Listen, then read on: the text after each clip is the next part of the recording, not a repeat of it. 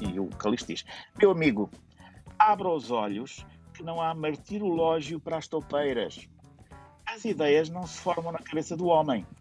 Voejam na atmosfera, respiram-se no ar, bebem-se na água, coam-se no sangue, entram nas moléculas e refundem, reformam e renovam a compleição do homem.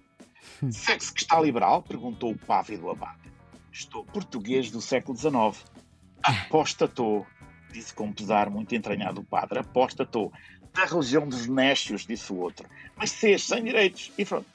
Esta passagem é muito interessante, porque esta, esta, esta, ideia, esta ideia de que as ideias andam no ar e reformam as pessoas é fundamentalmente a ideia, a, ideia do livro. Estamos com Abel Barros Batista, professor doutorado de Literatura da Universidade Nova de Lisboa, é um dos maiores especialistas em Camilo Castelo Branco, mas também em literatura brasileira, nomeadamente em Machado de Assis. Tem vasta e importante obra publicada, foi Grande Prémio Ensaio APE, Associação Portuguesa de Escritores, foi diretor adjunto da Colóquio Letras, é colaborador regular na imprensa, Expresso, Público e Folha de São Paulo e antes integrou o núcleo primeiro de especialistas da TSF para falar de livros na rádio. E assim sendo, hum, Abel Barros Batista, não é de estranhar o nosso tratamento. Muito obrigada por teres aceitado o convite para fazer parte deste grupo também de especialistas aqui do Serviço Público Bloco Notas na Antena 1, na Rádio Pública, e para falar de uma das tuas paixões ou amores, Camilo Castelo Branco.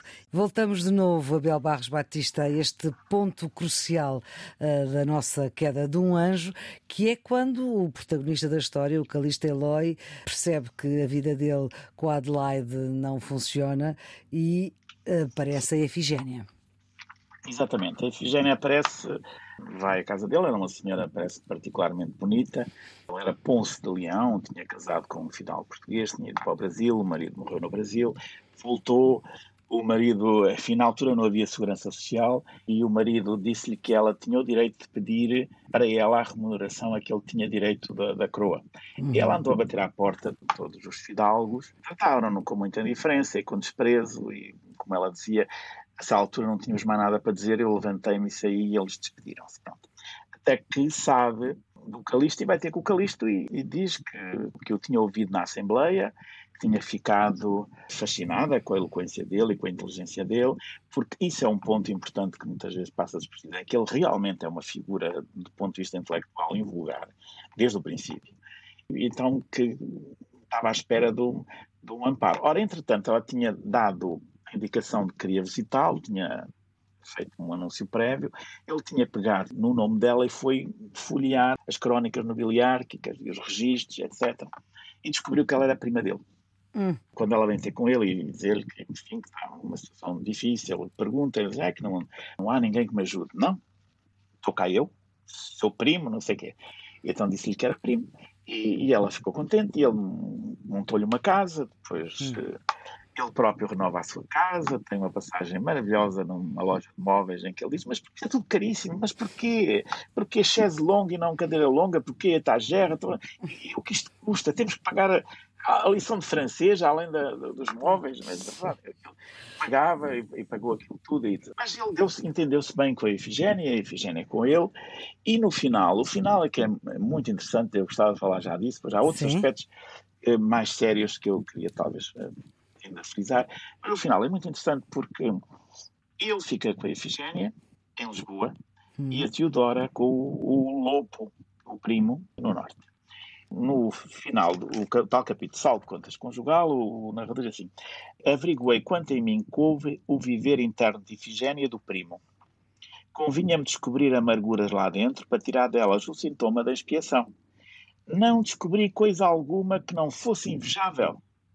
O mais que se me deixou ver de novidade foram duas crianças loiras, alvas de neve, e uhum. amimadas entre Figénia e Calisto com dois penhores de felicidade infinita como ali caíram, não sei o quê, como é apareceram aquelas crianças, não sei dizer. Eu digo ao leitor o que as mães dos recém-nascidos diziam aos filhos. Vieram de França, de uma condecinha. O parágrafo diz assim: Eu ouvi rosnar que no solar Travanca também apareceu um repolhudo menino, que é o solar Travanca é da Teodora. que, hum. pelos modos, também veio no cesto alguma parte. Se não fossem estas remessas prodigiosas de crianças, acabavam duas ilustríssimas famílias sem posteridade. E acrescenta: a natureza é muito engenhosa. Depois, ele, o Calixto é barão. Eh, há um parágrafo em que diz: o barão que esperava, esperava que a mulher morresse para legitimar os seus meninos, um dos quais se chamava Mãe de Barbuda e o outro Egas de Barbuda. A baronesa, que, digamos depressa, não rejeitou o título do marido, esperava que o marido se aniquilasse na perdição dos seus costumes para também legitimar o seu Barnabé. Chamava-se Barnabé, aquele gordo menino, gordo que não parecia fruto ou tunice da árvore, já tão esgrovinhada e resseca, porque ela hum. tinha mais de 40 anos. Sim. E termina. O amor é tão engenhoso como a natureza. Só há uma conclusão curta, mas isto é como se fosse a frase final do livro. Portanto, a natureza é engenhosa porque permite que aquelas duas famílias tenham a posteridade. O amor é mais engenhoso, porque a Teodora consegue ter um rapazinho saudável, gordinho, depois de estar esgrovinhada e resseca. Este, e este é um ponto em que talvez eh, nós possamos dizer que a importância do amor como força transfiguradora e renovadora seja maior do que, paradoxalmente, do que é no amor de perdição. Hum. Porque a história, no fundo, é o quê? Diz que é uma sátira, não é? De, de corrupção, de uh, se perder pois, pelos mas, luxos mas, da cidade. Pois, isso é a ideia que se tem, mas na verdade não é. Na verdade não é. Eu vou ler aqui uma outra passagem em hum. que Calixto diz aqui uma coisa. Uh, já depois de ter mudado, estar com a Efigénia, ter se transformado, ter havido tudo aquilo, ele encontra um abade Hum. E o abade fica assim muito perplexo olhar para ele. É quando abrem as câmaras, quando a Assembleia retoma.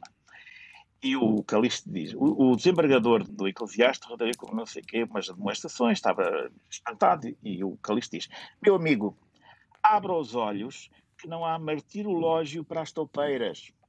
As ideias não se formam na cabeça do homem. Voejam na atmosfera, respiram-se no ar, bebem-se na água, coam-se no sangue, entram nas moléculas e refundem, reformam e renovam a compleição do homem. Hum. Sexo que está liberal? perguntou o pávido abade. Estou português do século XIX. Apostatou, disse com pesar muito entranhado o padre. Apostatou. Da religião dos nécios, disse o outro. Mas se sem direitos. E pronto. Esta passagem é muito interessante, porque esta, esta, ideia, esta ideia de que as ideias andam no ar e reformam as pessoas é fundamentalmente a ideia, a, a ideia do livro, porque o que se passa com o Calisto é, ele é uma figura cómica, mas em certo sentido é uma, é uma espécie de Don Quixote consciente que é. Hum. Ele, a vida dele era, antes de vir para Lisboa, era ler os livros antigos. Ele tinha uma ideia da, da língua portuguesa que ficava no Dom Francisco Manuel de Melo e no Padre, no Padre António Vieira. Tudo que era a altura antiga que ele cita, aliás, que ninguém conhece, hum. Eh, era para ele fonte da verdade. Uh, há um episódio logo no início em que ele quer é convidado para presidente da Câmara e ele quer pôr uh, em prática uma lei do tempo de Dom Afonso Henriques. Mas essas cortes já foram revogadas. Ah, foram renovadas, eu não aceito, eu não aceito nenhuma lei depois disto. Bom, zangou-se com. Foi a casa de um primo, quando esteve em hum. Que era descendente de um português que se mancomunou com os espanhóis na altura da Leonor Teles. Ele foi lá só para dizer-lhe que não o reconhecia como primo dele, que ele tinha sido um traidor e tal. Mas ele era uma Era pessoa, um patriota? Uh, era um patriota, era católico, legitimista, conservador. Não era um idiota. E hum. as intervenções dele na Assembleia e os discursos dele na Assembleia faziam rir as pessoas, mas era porque havia uma disparidade entre o modo como ele se vestia, nunca ninguém uhum. já tinha visto aquilo em Lisboa, e a, a, linguagem que usava e, sobretudo, a fluência com que ele conseguia demolir os adversários, que é realmente, realmente invulgar. Mas tudo aquilo resultava de ele estar intransigentemente vinculado a uma ideia do país, a uma ideia de Portugal. Hum. Este talvez seja um dos livros mais interessantes do Camilo a respeito disso. Essa ideia que ele tinha de que o país estava a ser corrompido, que o Dom Miguel viria e que seria, iria renovar tudo, portanto, uma ideia. Uh, ele não permitia sequer que se mencionasse o nome de Dom Miguel naquela Assembleia, protestava. Estamos na altura entre os miguelistas e os liberais, não é? Exatamente, na altura em que o, o Dom Miguel era, era, era execrado, uh, mas ele era um legitimista nesse sentido, não é? Portanto, ele estava vinculado a uma ideia de país que envolvia uma ideia de cultura portuguesa e uma ideia de língua, língua hum. portuguesa. O que é que o transforma? A roupa a certa altura começa a ser a roupa que o transforma quando ele começa a querer mudar, parece umas calças de xadrez, e qualquer coisa nele o convence a adotar uma casaca diferente, um chapéu, passar a fumar charuto em vez do rapé, adotar outra posição e fica esbelto, estreito, magro, já era gordo, quase ridículo. Ora, a força que transforma isso hum. é, no primeiro momento, aquele embate com a, com a Adelaide, é quando ele percebe que há coisas que nunca tinha conhecido na uhum. sua vida de Isso fidalgo é provinciano, uhum. ele nunca tinha conhecido a atração por uma rapariguinha nova. Não teve sucesso, mas quando a viúva lhe aparece à frente, aquela atração conjuga-se com a viabilidade conjugal. Hum. E ele aí já não tem, não tem problema nenhum de, de, seguir aquilo que, no fundo, é o seu desejo. Ele reconfigura-se. Isto que ele diz aqui nesta passagem, que as ideias voam e andam pelo ar e, e mudam, reformam a pessoa, ele mostra-se disponível para ser mudado pelas ideias do seu tempo deixa de ser legitimista, passa a ser liberal, etc. Mas não deixa de ser uma pessoa inteligente e uma pessoa, como diz o narrador, onde não há nada que não seja invejável ele não é perseguido nem pelo ressentimento, nem pelo remorso, nem por nada. É como se ele tivesse descoberto, não propriamente o luxo e a corrupção, mas tivesse descoberto a vida. Uhum. A vida, o prazer da vida, o amor da vida. Que ele, ah, há uma passagem, Adelaide diz: Ah, eu gostei tanto do seu discurso, a sua mulher, se o ouvi, sabia de gostar. Ah, acho que não. Ele diz: Acho que não. Ela, se estivesse lá, não o ouvia, ficava a pensar nas galinhas e naquela cifra dos, dos criados. que ela pensaria. Portanto, ah, ele casou-se com casou com a Teodora casa-se com a Teodora porque eram aqueles arranjos entre fidalgos. Uhum. E o primo, uma das coisas que diz, ah, ela diz, ah, mas eu gosto desta vida, mas ele nunca, nunca te deu um prazer, nunca te levou a um baile, nunca te levou a um jantar, nunca te deu a, a vida que a tua fortuna te pode propiciar. Uhum. Portanto, uma das coisas que me chamou mais a atenção nesta, nesta leitura é que a ideia da imoralidade do Calixto Eloy por queda é uma ideia que não está no livro. Ele, na verdade, libertou-se enquanto é uma figura inteligente e intransigente. E, na verdade, libertou-se do vínculo a uma noção de Portugal que percebeu obsoleta, uhum. por efeito de um encontro com uma menina. E uhum. depois, por efeito do encontro com uma, com uma viúva, ela própria vítima dos fidalgos com quem ele convivia, que defendiam esse, esse Portugal íntegro e, e genuíno. Ao libertar-se desta noção de Portugal, ele entra num mundo novo, Uhum. Esse mundo é um mundo em que os seus desejos ou a sua liberdade de satisfazer o seu desejo está ao seu alcance. O lado exterior em que isso se manifesta é precisamente a adoção de um novo vestuário, que é muito uh, bem descrito imagem, ao já é o poder da imagem. E, Exatamente, exatamente. A imagem dele já não é de alguém que vem do passado. A imagem dele é de alguém que se deixou reformar pelo presente. E uh, aquilo que o faz querer, desejar reformar-se pelo presente, é a, a viabilidade do amor conjugal com a, com a, com a Ifigénia onde, diz o narrador, não há nada que não seja invejável. Portanto, o livro não está provavelmente a descrever um, um, fidalgo intransigente que se deixa corromper. Ele está a descrever um processo de reeducação que tem muitos momentos extraordinariamente cómicos, mesmo nos momentos em que o Calixto Eloy já é, já é quem é, mas que não deixa de ser um processo realmente inteiramente válido do ponto de vista da, da reconfiguração humana. Muito bem. Alguém que vive num mundo tacanho, num mundo fechado e que de repente é capaz de descobrir que aquilo onde viveu não presta. Exatamente. Incluindo a própria mulher. Ficar...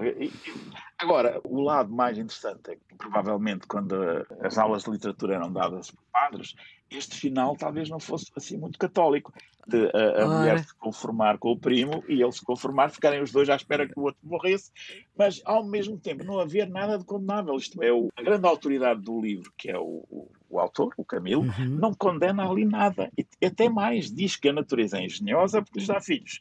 E o amor é tão, tão engenhoso como a natureza, porque resolve aquilo de tal maneira que não há não há doenças, não há deformidades, não há nada que não seja invejável. Portanto, esta, esta comédia é, em certo sentido, uma comédia deliciosa, porque responde àquilo que é essencial na comédia, que é a pessoa sentir que o, o desejo não só é legítimo, como pode ser satisfeito.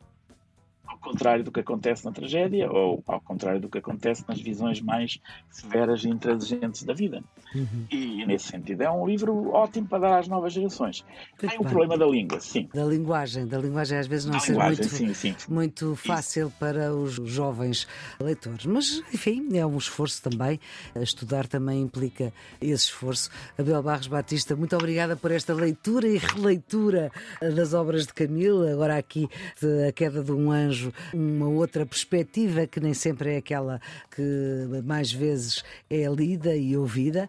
Estas obras de Camilo que constam do currículo do secundário. Neste programa, no Serviço Público Bloco de Notas, que é uma ajuda para quem tem exame no final deste ano letivo, mas também para quem se interessa por saber mais. A produção é da Joana Fernandes, os cuidados de emissão de Diogo Axel. Tenham um bom dia. Thank you.